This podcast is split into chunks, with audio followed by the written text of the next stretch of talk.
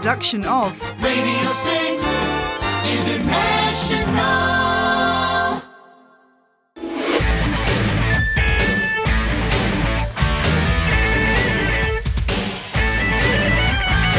Hello from Edinburgh. I'm Ewan Spence, and welcome to another hour of madcap, fun, thought provoking interviews, relaxing music, and everything in between from another edition of your show from the Edinburgh Festival Fringe, the largest arts festival on the planet, descending on the best capital city in the world.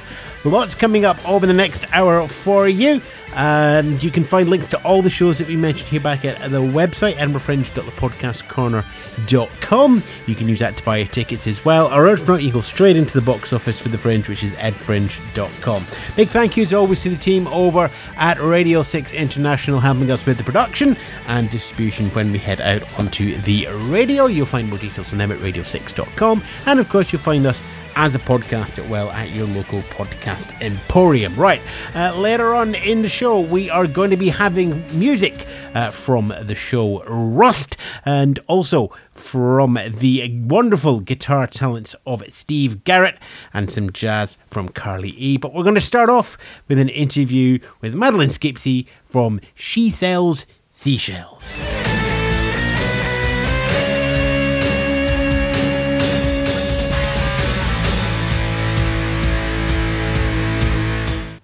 And now on the show, Madeleine Skipsey, welcome. Thank you for having me. I'm the sort of person who looks at that show title and go, I hate you. I hate you. And then I think, you got to flyer that for a month. Yes, She sells seashells. she sells seashells. It's been practiced. Which madden idea did you go? I know what'd be great when we'll be slightly tired at the fringe in week two and struggling to flyer because it's been a late night before. Yeah, well, I think we can blame we can blame our writer Helen Eastman for that one, uh, really. But it is sort of integral to what the show is about. Yes. So um, I don't think you could call this show anything else, No, really. And it does give you a nice way in and a nice introductory line. And as you say, it really does, as, as a good title should encapsulate but ask questions at the same time. Yeah. Because we're talking about a show here that is based in a huge amount of fact. Mm-hmm. yeah, but absolutely. it's fact that the fact is you can't talk about it because there were no facts because it was all kind of airbrushed. Yeah, yeah, absolutely. It's it's a story. It's a historical story, um, but equally, in that we've had to sort of piece it together because Mary Anning is a puzzle. Um, we know lots about her. character. Pardon? Who is our lead main character? character? Yes, sorry. Our show is about uh, uh, the life, the incredible life of this wonderful woman called Mary Anning, who was a fossil hunter in the 19th century, and um, she was absolutely fantastic at it. You know, she was visited by all the important people and institutions, asking for advice, wanting to buy her fossils, but obviously she was a woman, and not only a woman, a working class woman who was seen as a dissenter, um, and so in lots of ways wasn't recognised for her brilliance. And so this show has been about working out well, what do we know about her as a real person from history, as somebody that lived and breathed. Um, but also, how do we put that across in a, in a theatrical piece? And we know she exists. She absolutely exists. Yeah, she was a person, uh, definitely. and she collects the fossils and then she has to sell them. Yeah, she doesn't just collect them, um, she finds them and prepares them, which uh, is a painstaking process. So, something I didn't know before the show is that to find a fossil, you need awful weather. You need to have had a storm, the cliffs need to have. Uh, Turned over new rocks, tumbled, uh, you know, eroded away so that you can find new fossils. So she would go out in awful weather, horrendous weather, dangerous weather, and it was really dangerous, as we touch on in the show. Um, and she would find these fossils and then she would painstakingly prepare them. And the preparation of a fossil is delicate, careful work. You need to know what you're doing. And we actually were really fortunate to have a sort of backstage tour of the Natural History Museum where we were shown some of her finds that she found and we were talked through the techniques and the tools that were used which haven't changed a huge amount uh, in geology and paleontology they're lots of the things that she was using are very similar to what is being used now. And it was an amazing thing to see things that she'd found, she'd prepared, and just see the level of skill that she had before she sold it. And she sold it because they were very poor and it, it actually got a lot of, you could get a lot of money for it. Um, but it was more than that for her. It, it was a way of, well, I, I think, uh, obviously I'm projecting this onto her, but I think for her it was, yes, absolutely a way of making money because it's really clear that that's was was uh, motivation behind it, but it was also something that she really she knew. She absolutely knew what she was talking about. Um, there's a wonderful bit in uh, one of her letters where someone has written to her for advice about getting something out of uh, the rock, and she just says, "Don't bother." Not in that bit of rock. She doesn't even need to see it. And the reason she says don't bother is because within uh, that part of the rock, there's something called pyrite. Um, we call it fool's gold now, and I'm hoping I've said that correctly. Um, and this is something that is extremely volatile in, in very small, uh, when it's in very small areas, and it, it can it can ruin a fossil. It can explode. It can um, expand, um, and it can ruin a fossil. And she just said, don't bother trying because it will just the fossil will be ruined as soon as you get it out and as soon as it oxidizes. And there's also no recognition for her that, in that time period as No. well as the 19th century. No, not at all. She was um, not recognised for any of her finds. Her name wasn't on them, so the name that would go on the fossils when they were they were bought by a gentleman collector, they were then sold often to universities or museums. The name of that find would be the gentleman who had bought it from her, not her. And it's only in, within the last few years actually that uh, lots of museums have been trying to rectify this. Natural History Museum being one of them, and actually putting "found by Mary Anning." On the specimens that she found, rather than the names of other people, Conybeare, etc., who who bought them from her. Um, but there was no recognition, even though you know she was she was recognised in the sense they came to her and they'd buy things from her. But that was it. She wasn't There allowed. wasn't the academic recognition. Yeah, there wasn't at all, and there was zero chance of a, a woman being made a member of you know the Geological Society in the 19th century. It was just not not something that was going to happen um, for for her, and she was yeah ig- ignored in that sense it, and, and not recognised. They were happy to go and take her things from her and buy from her, and that was all they gave her. And, And, and then you have this story ready for the 21st century. Yeah, absolutely. Yeah, absolutely. And the great thing about this story is that she, in lots of ways, she embodies lots of women in science, lots of women, not just in science, but in other disciplines, who have been ignored and overlooked and not given the recognition. But also, her story is so individual, it's so amazing that you can't just have her stand in for all these other women throughout history who've been ignored. She deserves the telling in her own right, and she absolutely deserves uh, the recognition that's happening now. So she's been put on the national curriculum, the primary school national curriculum. The Natural History Museum have recognised her finds. The Geological Society are supporting us.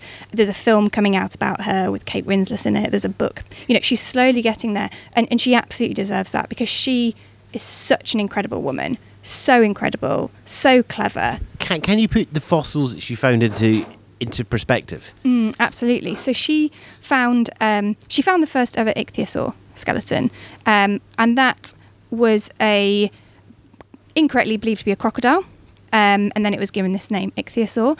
And actually, that fossil, along with another fossil um, that she found called a plesiosaur, uh, they were. I'm making a big sweeping statement here, but they were fossils which helped to prove the idea of evolution that animals had become extinct. Which, if you imagine 19, you know, uh, early 19th century, that the way in which that challenged ideas, uh, religious ideas of the time, was huge. So at the time, the deck was really stacked against her, and then she found stuff that stacked the deck even more. Absolutely, absolutely, yeah, absolutely. And it was stacked against her uh, from a religious standpoint anyway, because she was a dissenter. Um, she worshipped at the Congregationalist Church, so there was there was already that uh, issue within her community.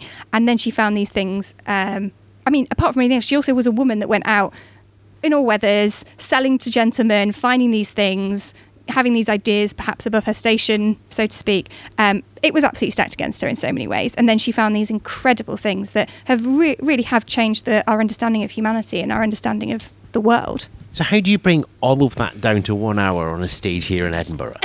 with difficulty.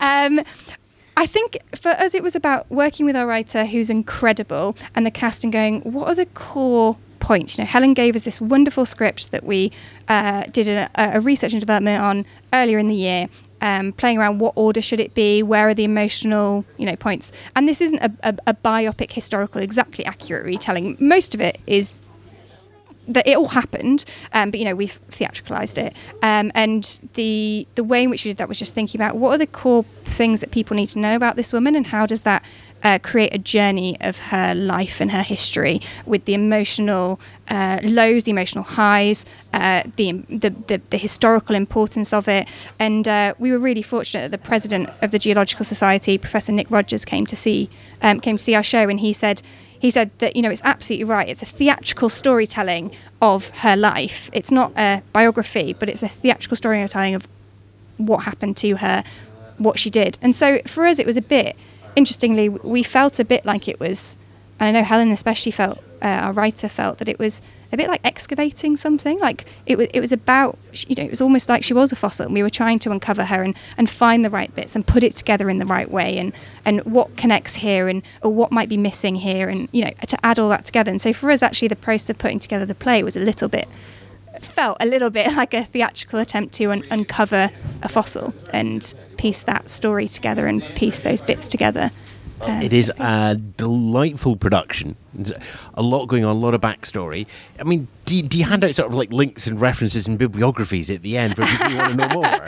Well, that would be a great idea. We actually we actually haven't thought to do that, but there is a huge amount of um, people that we reference that people could obviously go and look up, um, and we'd be happy to provide a bibliography should anybody want one. Um, what we would really recommend is, you know, if people are interested, the Geological Society are amazing. They they really have been trying to support now Mary Anning uh, um, and put her, her her name up there. So and they do, you know, you can go and visit their um, building in in London. Um, the Natural History Museum, yeah, Natural History Museum, um, have also got so much on display. They've got a whole Mary Anning collection, and they've got this wonderful bit in um, in the Natural History Museum where they eh, eh, they have different what are they called um, cabinets I want to call them uh, display cabinets where they have preparators and collectors and they kind of go through all the different people involved in finding these fossils. And Mary Anning's in there and lots of other people who were related to the work that she was kind of doing in the history of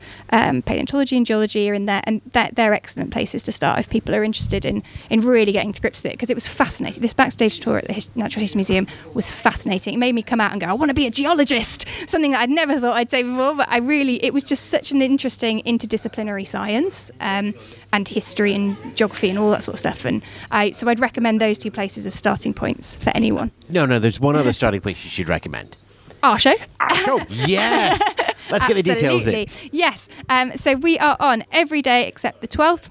Um, at Underbelly Cowgate, we're at 1.30 uh, p.m. So we're a lovely uh, after lunch uh, show. Uh, we welcome everybody. Um, we've had children come to our shows. Um, we recommend probably around age 10 is a good a good age, but we have had eight year olds come who loved it. So um, just to be aware of that.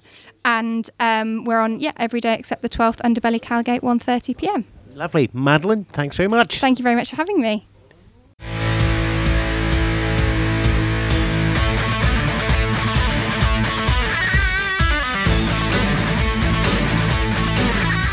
Madeleine Skippy there from Seashells. Sea. Oh, you know what the one I'm going for. More details on that show and everything that we mentioned back at the website, edinburghfringe.thepodcastcorner.com. Right, for now, we're going to take some music uh, from Carly E, uh, who is over just for the third week of the festival uh, from Amsterdam with a delightful mix of jazz and cello and everything else that is on mixed in. The show is It's That Simple, and this is one of the tracks on the show. You can't have my blues.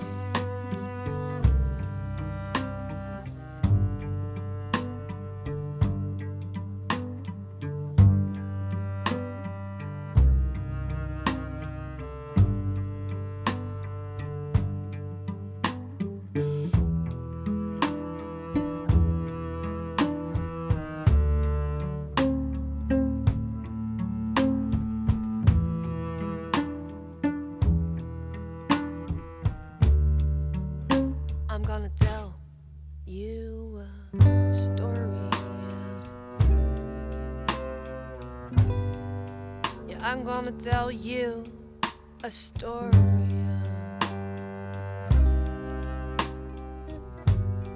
It's about love and love and silence.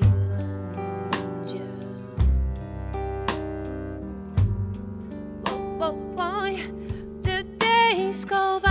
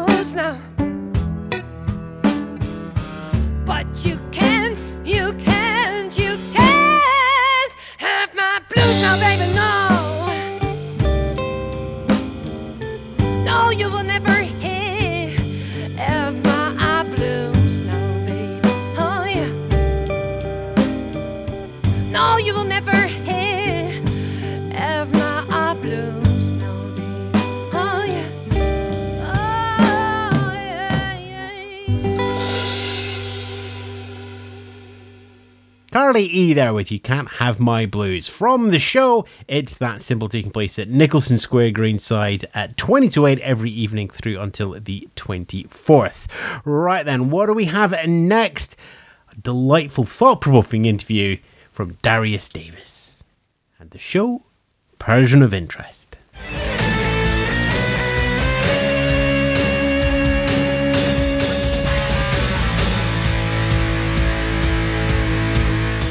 Joining me now on the show, Darius Davies, Persian of Interest.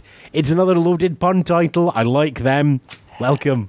Uh, hello, thank you. Yes, uh, it is a loaded pun title. However, it was a it was part of the show. It was a typo that that came to be. So it wasn't. I didn't intentionally set out to have a pun title. So it's meant to be about the French then, Parisian of Interest.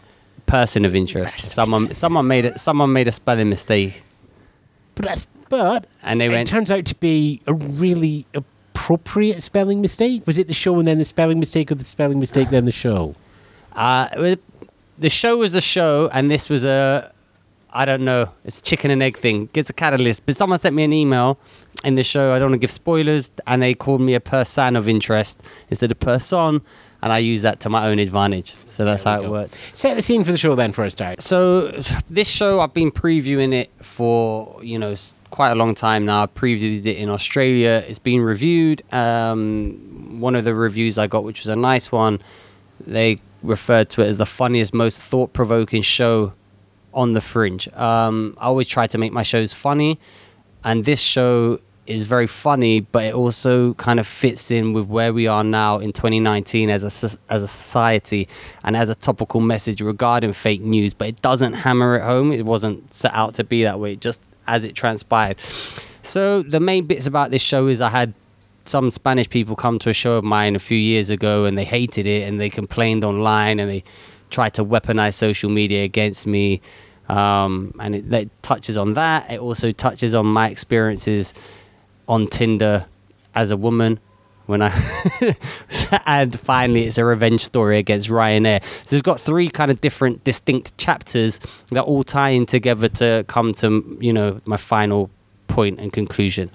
How do you approach writing something like that then? Do you, do you go themes first or characters? What's your process? Well, this year is the first year I've really sat down and kind of plotted out and thought how I want to do something. Usually, what I do is just kind of look at what material I have, what I kind of want to talk about, and kind of make it up as I go along. But this year, I sat down, took the time out to kind of review it, preview it, see how it flows, how it fits together. Um, and what's I mean, I want to do stuff that's funny, pertinent, and interesting to me, and I want to, and they'll hopefully appeal. There'll be other people like me who'll find it very funny and interesting, and mostly it resonates. And I've done it to a, a whole load of disparate audiences, age, race, whatever, and they've all seemed to have enjoyed it. It's not just person of interest that you've brought here at Edinburgh. There's a returning favourite as well. Yes, so uh, along with Leo Kearse, uh, who's doing an Edinburgh show, Transgressive, uh, the Gilded Balloon, together we are bringing up our show for, I believe it's the sixth year, Hate and Live, uh, and this has just grown and grown and grown. So now we're in our biggest venue. We're in the Caves, just the tonic, 10:30 p.m. Uh, we invite a panel of comedians, four comedians, to hate on topics and suggestions chosen by the audience. So this show just gets bigger and better, and it's a bit different to anything else there is on the fringe. It's One of late those night. quiet institutions that's just sort of, oh, this is a thing now. Yeah. I mean, to be honest, it's just grown and grown, and every year, touch wood, it continues. We've been at capacity, turning arrays, selling merchandise. People love it. They come back. They come back multiple times during the fringe. They come back year on year. Randomly, I was in Australia, and we were just chatting, and someone, someone, someone, someone said, "Oh, I know you. You, you're the guy from Hate and Live." That was mental. Um, so people really like it, and we've toured it now in Australia as well, and we've toured it in throughout the UK. So it's getting bigger and bigger, and this year hopefully will be our biggest yet. What do you want person of interest to be in September when you finish the fringe run? What happens to the show? What, what are your hopes for the show afterwards? I would like to talk. uh, So my goals for this fringe, I've got lofty goals and I've got more achievable, realistic goals. So because I've always performed on the free fringe, my solo shows and Hate and Live, I think I've kind of gone under the radar somewhat from the comedy uh, aficionados or the comedy press. Like they'll, they'll know me. If you're in comedy, you should have a, some semblance of me. So this year, what I'm hoping is with Persian of Interest, because it's in a better venue, a little bit more prestige, people will come and they'll see that there's other shows outside of just this, you know, big four bubble. But if you kind of spread your wings a little bit more, there's this, there's, there's different voices. Because right now there's a push in comedy for diversity. It's oh, with diversity, and fair enough. If you look, there's different people of different colors. But if you close your eyes, they're all the same voice. They're all from the same echelons of society. They're all coming from the same place, and we're getting a very particular, particular tone and point of view in comedy right now. And in this country, in my opinion, as someone who's mixed race, what's far more uh, far more kind of a, a bigger issue for, that we face as a country is class class in this issue is bigger than race classism is bigger than racism. And i say that as a mixed race person a dad who's brown proper brown not close my eyes squint the guy's brown and he'll tell you the same thing because i've argued with this All classes, and that's just how it is and it's permeates from the top down like we have a queen it's like it's 2019 why we got a royal family in 2019 what's going on so it's just like classism is a big thing. So there's a big push for diversity. But if you look at any of these so-called diverse acts or whoever who's being pushed this year at the Fringe, you look, look at them, listen to them, and do a little cursory research and see where they come from, what their background is, and you'll be surprised at how diverse they are when they're all coming from Oxbridge and places like that and saying all this with six grand a year terms. So, if our listeners were wanting to get outside of that bubble, and who would you push them towards? Who would you recommend apart- from yourself and the rest the rest of the team at Hate and Live? I mean, I'm, I'm obviously going to say go see Leo Kearse because he's Yep. my friend. I find him funny. I find him provocative, and he's a he's a good comedian. There's loads of comedians I like, but I mean, I'm gonna this year. I, Michelle de Swarte, for example. So she is a Jewish black uh, female comedian, right? But she's from Brixton. She's lived in New York for the last decade. She's got life experience, and when you hear her talk, it's not just some clipped Oxford tones saying, "Oh my life." You know, she's got something to say. She's lived a life. Uh, she's doing a show. Um, her show this year is about how she's given up drugs and alcohol, and she's clean and sober for, for the first time um, in in years. And it's She's great. She's a a real powerful female comedian with a unique voice, different. And it, from like a not uh, from a working class perspective, she's not just saying, you know what I mean. She's got something to say, a little bit of bite about her. Go to a really terrible show, the worst show, the worst, absolute worst, and you'll think this is the most boring. This is the worst thing I've ever done to myself, and it will be a thing that you will live with you, a story for the rest of your life. You'll be saying, "Oh, remember that time we went to and we saw the worst thing," and you'll have it as a memory for the. You'll never, you'll forget a pretty good show, but you will is, never. that worst thing will be one of the most memorable moments of exactly, your life. and also, it's, And somebody thought that was the best. You know, when you know what, this is my best show. this is what I can put on stage. This is me. Exactly, and also it sets a barometer for what you're really seeing. Then you know where to calibrate. You think, oh, this is a rubbish show. No, this isn't a rubbish show. I'll tell you a rubbish show. You go, and then you will set your barometer correctly, and you'll know a rubbish show. But one time we had some some friends, some flatmates, and they did a free fringe show, and they said audience were complaining the rubbish, and they said. Well, just the audiences are stupid. They just don't understand. This is deliberately meant to be bad. And we were like, well, why don't you try and deliberately try and make it good? Because it's a lot harder to be deliberately good. But anyway, go see a rub. Don't. Sometimes the Just rubbish. enjoy the fringe. Yeah, enjoy the fringe. Sometimes the rubbish shows are the funnest. Yep. You'll remember them mu- much longer than like a averagely And good like, show. like a, like a very perfectly polished, ready for the mythical Netflix deal, Yeah. sitting there in an 800 seater theatre. yeah, it's Find bla- something else. bland. Find something else. Yeah. And if And not, we're going to have a bundle of recommendations for you. Nico. Yearwood, go to his show as well. He's great. And I think um, off uh, da, da, da, Edward Aczel, which is always Yeah. not not a bad show, but it's just so off center and off beam. Yeah. Um, you either click immediately with his humor, or you're just like, it's a man with a PowerPoint being terrible for an hour, and he- he clicks with my sense of humor, and he's wonderful. But at the same time, there is no in between with him. It's Ah. just you you tuned into him, or what is this?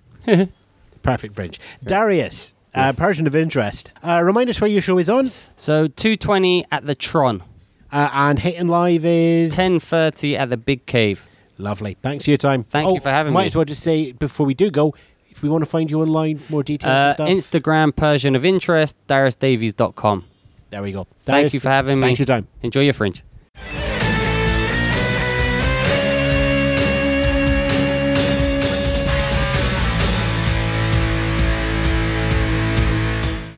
Darius Davies there with both Persian of interest and Hate and Live. Right, we're going to take some music now from Steve Garrett and his show Guitar Discovery. Now, this is only on tonight, the seven Saturday the seventeenth. Uh, so, uh, if you are catching this up uh, show later on in the week, then uh, here's a little flavour of the show. For those of you still looking, a little taste of the show uh, that he calls Guitar Discovery, and a little track that he calls Broad Day.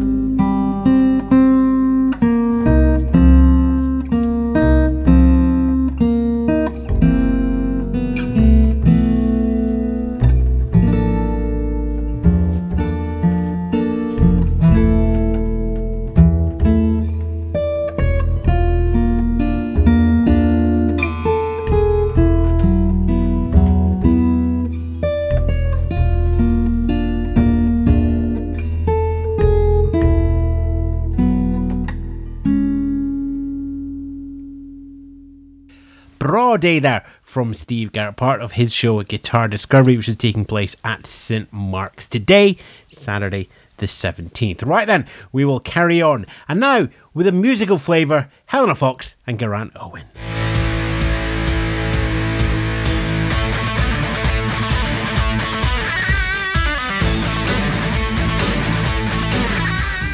Joining me now from Rust the Musical, we have Geraint Owen Yes, hello.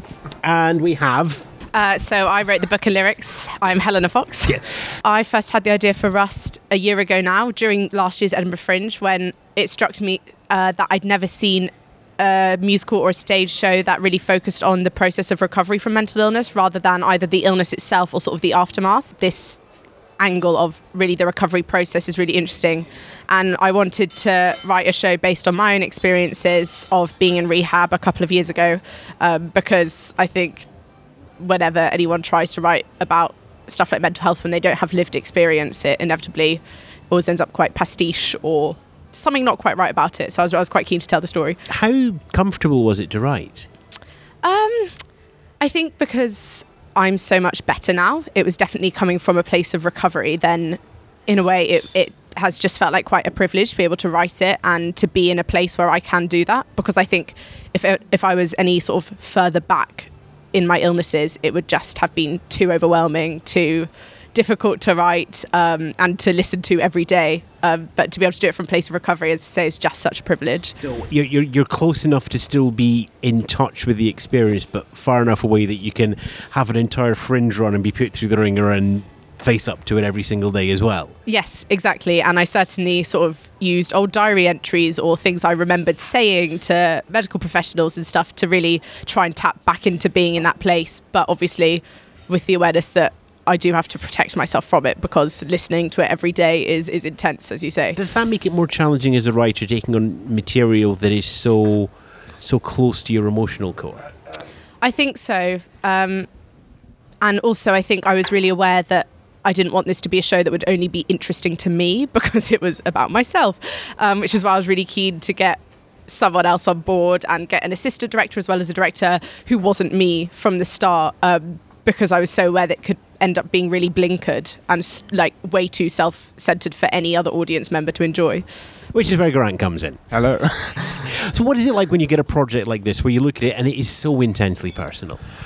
um, I mean, so when I so when I was uh, introduced to the project, it was as a composer role, and I I we met, I met with Helena, we talked about it, and I loved the idea so much. I asked if I could direct it as well, and it was just because it was so overwhelming and so inspiring. Really, I mean the. I- I think also when, when Helena first told me it's a show about rehab, my mind instantly went alcoholic and drug addicts. That's that's the I think the cultural stereotypes now of rehab, and that's the cliche kind of we live with. And I was so blown away to and like shocked really to find out that there was there's so many other things. There's so many more, so much more to rehab. So many more things you can be cured from. So many different types of addictions.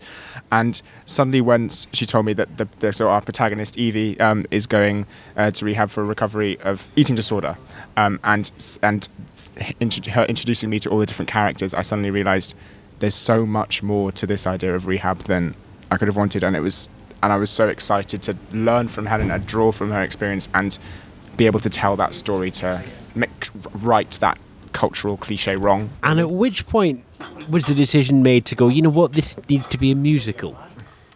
Um, I think that was something I always wanted from the start. Um, I think I remember really distinctly when I pitched it to the University Society, who have gone on to fund it.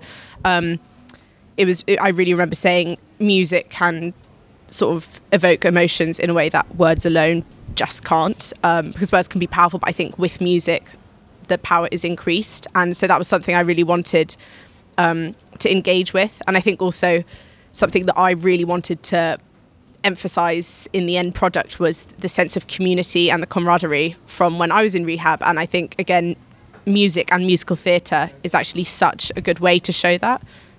Yeah, I, in when um, when we were st- first trying to put the show together and work out where do songs come in this, and how do we how do we fit rehab and the 28 days of recovery into one hour, um, we're going to have to make some concessions and kind of acknowledge the audience this this is ultimately a one hour show. We can't really capture the whole thing, but we can use songs to if we pitch the song at the right place with the right character and it has the right progression through it, then we can hopefully at least cover a lot of the ground. Um, and so I think we have seven songs in total, um, but we've had to kind of cut them down, like cut a verse out of here, cut a verse out of here, just so we can keep it in that one hour time frame. But I think those seven songs all have such a critical like function and, and it was when we would come to cut we had to come down to cutting from 75 minutes to 60 and we just couldn't lose any of those songs even though it would have been such a relief from us that would be four minutes gone but they all yeah we really wanted to make sure each song is packed Almost like wordsmithing just to get it down, just to shade it into the because 60 uh, minutes. so much of Helena's writing is uh, is so oh I don't know how to don't want to blow your own trumpet too much now but it's it's it's the personal relationships that really had such an impact in the process of recovery and so dialogue scenes naturally are quite important to that but and it's quite and but ultimately when someone says something someone says something back you, you, the seconds are adding up and you have to start thinking so critically about what is this second of theatre really adding to our show we really had to pack it in um, yeah You know, I was, I was just going to say we were so pleased when we got a review that said no words have been wasted because we spent the entire journey up to Edinburgh sat there with the script like this has to go. This being so ruthless about. it. Yeah, we we filmed the preview. We did a preview in um in Guildford uh, the day before we came up, and that when that came to 75 minutes on the car, we literally had the in a movie software, and we were chopping and changing seconds off till we got to 60 minutes. It was quite intense. So it has a life after the fringe. Do you then bring it back to the 75 minute version? Or is there something about the 60 minute version where you go, we, no, it stays there? I mean, I definitely want to bring back those verses and the songs. I, re- I, wa- I mean, I would love to get them back, but I don't know about you. I feel like it was a very, it's always a very useful process having to cut down. You really work out where is the, where is the matter here? Like, what is the, what is the point of this line? Yeah, I would agree that I think if things were to come back, it would definitely be the music that came back first, and like verses in songs that we had to lose. But in terms of the um, dialogue, it, it, it's it's it was so difficult to cut bits, but it does force you to make sure you're not being self-indulgent, sort of keeping in line because you really like it, but actually it does nothing for the narrative. So I think we both feel a bit strange bringing back some dialogue, but. The cast were very sad to lose some bits, so maybe they'll force us to put back a line. But then, what's it like in terms? You, you said there about narrative. What's the audience experience like? Because we, we, there is rehab. There's the 28 days. There's everything that happens every day after the 28 days, and you've got to get that into hour. So how how do you build that emotional connection to the audience?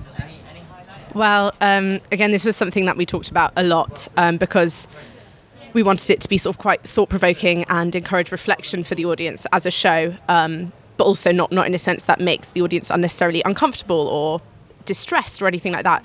Um, but one of the things we did is we have one character who breaks the fourth wall and speaks to the audience four times over the course of the show. And again, we, we discussed a lot whether we were going to do this because to decide to break the fourth wall in quite a minimalistic serious, if you like, musical is quite a big decision to make. But I think that hopefully the way we've done it um, really draws the audience more into the story and makes them consider their own relationship with what's happening on stage, be it because they've had their own experiences with mental illness or someone they love has, or they've realised something they thought about rehab has been changed. Um, hopefully, we've done that. Yeah, I mean, when when we would kind of think what. I, I, certainly from my experience from last year's Fringe, I was reflecting what shows have stood out with me, what uh, stood stood out to me, and it was always the ones that had told the story in an interesting way. So it, the story was always great, but they'd done something interesting that made me think about it. I thought, how can we do that with this? And why why should we tell this story of recovery in one hour in a musical format? At the fringe rather than a TV show or a book or whatever. And we realised, yes, we've got the music, um, but also we thought we could perhaps use this character, Vanessa, so the psychiatrist is the one who breaks the fourth wall, and she's the one who has these conversations with the audience because the show is comes uh, the show is from the eyes of Evie, the protagonist, and if and if um, Vanessa didn't break the fourth wall, our only scenes with Vanessa would be the one-on-one psychiatry sessions, and that might give a very limited view, we think, of Vanessa as a character. Like one of one of the audience members turned to me after one of the shows and said, "Oh, she's that writer's really got it in for the psychiatrist, hasn't she?" Um, so we were quite keen to avoid that, and I think um, in make, using this character Vanessa to be the person who talks to the audience. She talks about the state of mental health services in a minute. She talks um, about uh, Evie and kind of the, the doctor's notes and the medical notes, what brought her here. We, we use her a lot to carry the, kind of this information, and I think, and so one of the things we were keen to do with this Vanessa character was to acknowledge to the audience that we are compressing 28 days in rehab into a one-hour musical, and so in her final of the speeches, she kind of reflects on uh, what it takes or how what is a length how what is a length of time that you that we could do on stage to, to show this kind of process of change. How long is long enough, really, to to change someone's life? That kind of idea. And and that essentially boils down the whole experience. How long does it take? Um, and obviously, that's quite a question, and I don't know if it can necessarily be answered. Um, and it's I going to be an individual answer for well, exactly, through an completely, and that's that's like again this. something that I really, really tried to show in Rust. Um, so when when I sat down to write it, I really thought about the different outcomes of the people that I was in rehab with, and you know where where they are now, and tried to reflect that in the characters in Rust to show that recovery is not a linear process. It's not a process that happens overnight. It certainly happens different time periods for everyone. I mean, for me, like my life is unrecognizable to how it was when I went to rehab completely. Um, but obviously, that's not the case for everyone. Um, so yeah, that, that's something we've really tried to get across with the show is is display like how varied that can be for different people. And the show already has another booking outside of the Fringe as well. Yes, so we're doing a home run, if you like, um, in Cambridge in November next term. So that's that's mid to late November at the ADC Theatre in Cambridge. Okay, and details will be up there on the website as well. It continues to run right through until the end of the Fringe. It's a fantastic piece of work. Thanks, really, for bringing it up to the Fringe, and thanks for coming on to the Shuri as well. So it is a musical. So it'd be remiss of me not to go. Have you got a track ready for us? Um, well, we could uh, give you a little clip of the title song "Rusted," which is sung by either character Evie, our protagonist, and um, Caroline and Ollie. There we go. And you have more details on Rust back at our website, edinburghfringe.thepodcastcorner.com, where you have a link straight through to the ticket office. Once more, Hannah Geraint, thank you. This is Rusted. Thank you. Thank you.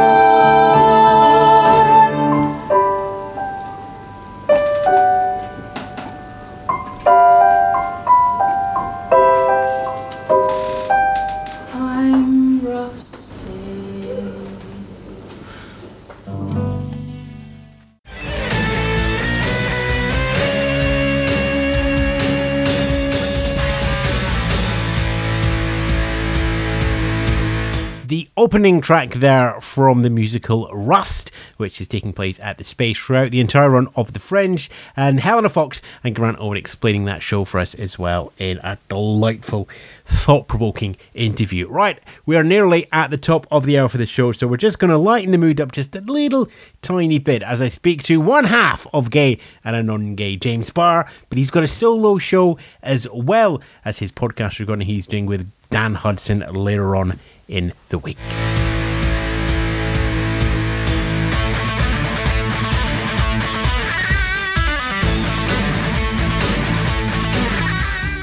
GNG, AG, AANG, gay, non gay. It's so funny, everyone gives it a different um, uh, acronym. It's so ridiculous. I'm so glad I was recording because that's perfect. I didn't have an introduction, and now you've just done Really? that. Yeah, so we've just jumped in, and the letters G N G, like a demented fringe version of Countdown. James Barr joins me now from Dictionary Corner, or should it be Definition Corner? Yes, it should. Or acronym corner.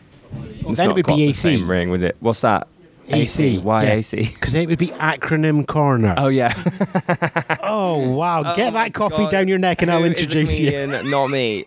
James Barr joins me now in desperate need of caffeine. Go on, get that do while I do the introduction. um, thirst trap. So, yep, keep the coffee going down as well. We've got a lead in and set up there as well. It looks like I've rehearsed it. I haven't. Seriously, I'm winging it. um, keep going, keep going. More I'm gonna coffee. just keep drinking it. Keep, keep Yeah, you drinking the carry on. coffee. Yeah. Um, up here with two shows. Um, solo show, uh, which is Thirst Trap, which we'll start off with, and the a gay and a um, a podcast that is significantly larger than this one and most podcasts in the UK. Has been I said, mean, stop. doing a week of live recordings. That's obviously not true. Your podcast is huge. Let's not get sizist about it.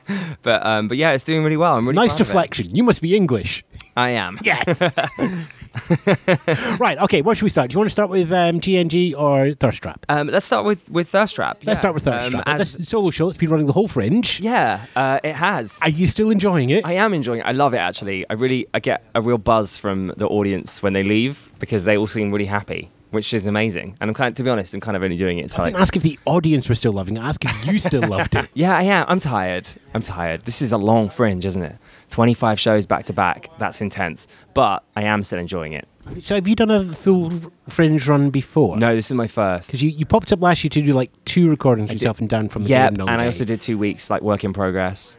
And that went really well, but it did kind of break me. So for some reason, I decided to come back. Yeah, you know what will help? Doing more. Doing it again. No, I think if you face something that's difficult, you, you've got to keep going.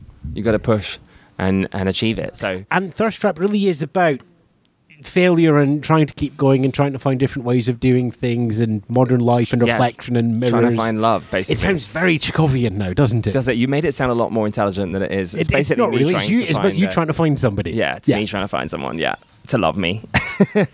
and what I've done is I've decided to, um, rather than use dating apps, I've decided to use an audience um, to work out where I'm going wrong. For for somebody like me who is not conversant with the 21st century way of dating, with the apps and the social media and everything, how much of a minefield is it?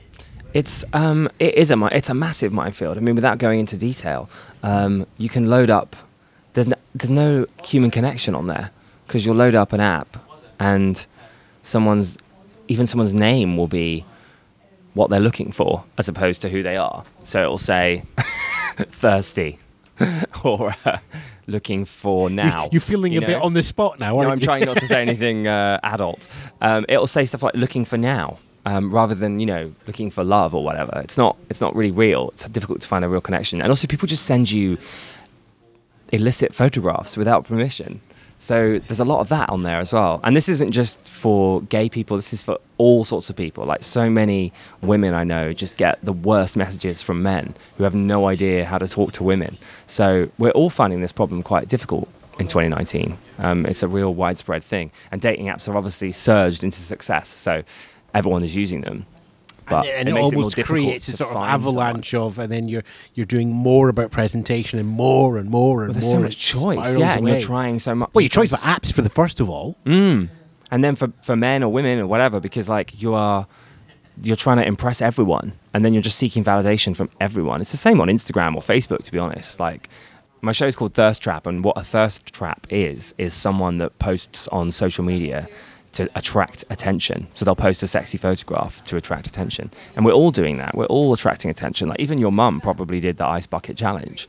I think it's a really widespread problem. I think we're all seeking attention and validation and, and a solution for our lives through social media uh, rather than looking inwardly. Yeah, you said there someone going onto a dating app. How much of this then is autobiographical? How much is this? Oh this? my God, I'm just going for a funny situation. How, wh- what's the blurred edge that you've got here? It's all autobiographical. It's all about everything I've been through and the journey that I've been on in trying to find someone and haven't had much luck with that. And then in the show, I take audience members on dates to try and find someone. So as in recreating dates, or No, no, these are brand new dates every single show. I, I meet the person, I ask them who they are. They're really normal dates, to be honest. Um, but I tend to get pretty intense with them because I'm no holes barred. Like I is, is that off the point where you switch into being that sort of comic who's just going to exaggerate everything, or in the dates, or I guess I'm playing a character, but I don't know if I am really. What I'm actually playing is the true version of me when I've not filtered myself to look like I'm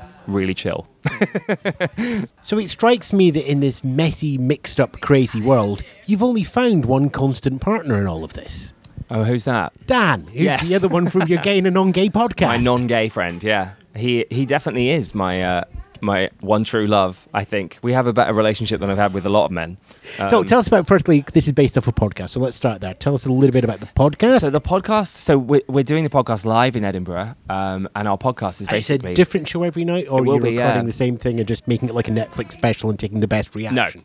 no, we're going to put it out every single day. Um, there'll be a new episode coming out every time we've recorded one. Um, there might be some minor edits, you know, but ultimately, yeah, it's a it's a fresh episode every night with different topics and different guests. I'm super excited about it. Actually, I think it'll be really fun. And I, I, I know you deflected very well at the start of the podcast, and I appreciate that. But this is a, one of these moments where you have a podcast that is a bit more than fluff. It's made a lot of difference to people's life. It's made a lot of people think. Okay, so my friend Talia is Dan's girlfriend, and Talia moved abroad and basically said, "Will you look after Dan?" And said to Dan, "Will you look after James?" And neither of us knew that. And we went in the studio to record it because she thought it'd be hilarious. And we realised that despite having different sexualities, that was actually the one thing that didn't really disconnect us. It was everything else, like because we have nothing in common. We don't like the same music. We don't like the same TV shows, and I think in in our world currently we're very divided, um, and it's and we didn't know we were doing this at the time. But what's happened is we've created this bond despite our differences, and that's something that's quite different and refreshing, and just proves that you know human connection can withstand anything. It's almost the ultimate odd couple of completely different experiences and backgrounds. For example, I remember listening to one episode where you were talking about uh, the PrEP medication. Right. uh, and both of you had different backgrounds and knowledge of what that drug could do and the impact it had socially. Yeah, and, and that drug, in case you don't know, is um, it's a drug that can. It's almost like uh, wearing a condom internally. It can protect you against HIV infection, uh, and more importantly, it can stop the spread of HIV um, infection, and that's so so important. It, it's not necessarily widely available. You have to pay for it in certain places, um, but it hopefully is is helping to get new infections down to zero percent. That's the aim of PrEP. Obviously, it doesn't protect you against other STIs, um, but yeah, Dan and I had a really a really good conversation about that. But we were both learning on the go in terms You're of both that. sort of learning from different bits of a Venn diagram. Right, because you know he would say, "Well, why are you having unprotected sex?" And I'd be like, "Well, why are straight people having unprotected sex?" And he didn't have a like an answer to that. And yeah, there's just so many confusing things between being a gay and a non-gay. And I'm surprised that we still have things to talk about. But every single time we get together, there's something new that we haven't discussed that needs to be discussed. You've got a week coming up, so there better be at least another week of material. Yes, exactly. But uh, building bridges there, um, serious uh, and um, comedic with you. I mean, it social. sounds so serious the way we've been talking about both shows, so deep.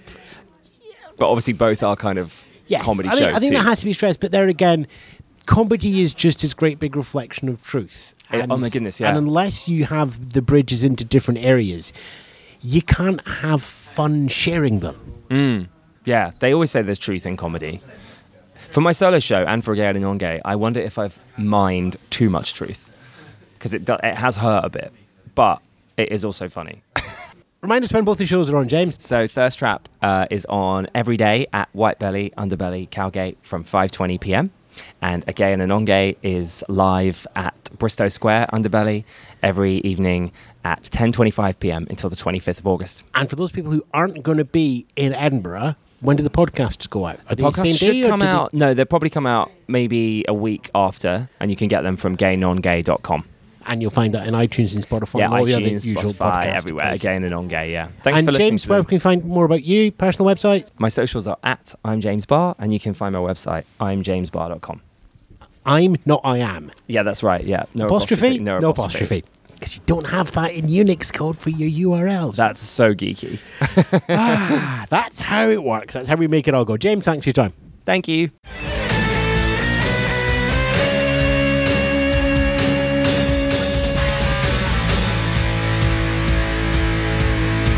James Barr there, missing Dan Hudson. So if you want to see them together, it's gay and non gay. If you want to see just James, then Thirst Trap is on. Both of those are at the Underbelly. Dan is not doing a solo show, but you'll pick him up on national radio as well. Right, that's it. That is your fringe for today. Thanks very much for everybody who uh, joined in with the show. Helen Owen, Geraint Owen, Darius, Davies, Madeleine Skipsey, and James Barr. Music was uh, from Steve Garrett and Carly E. and the team behind Rust as well. More details on show edinburghfringe.thepodcastcorner.com. More tickets at edfringe.com. You can carry on listening uh, to music and radio with our partners at Radio 6 International at radio6.com 24 7.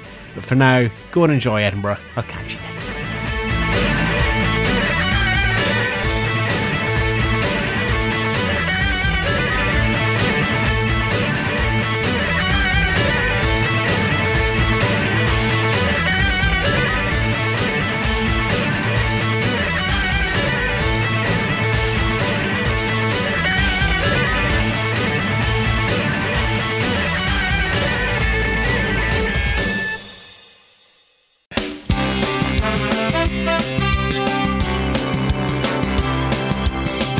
Production of Radio 6 International. Copyright 2019.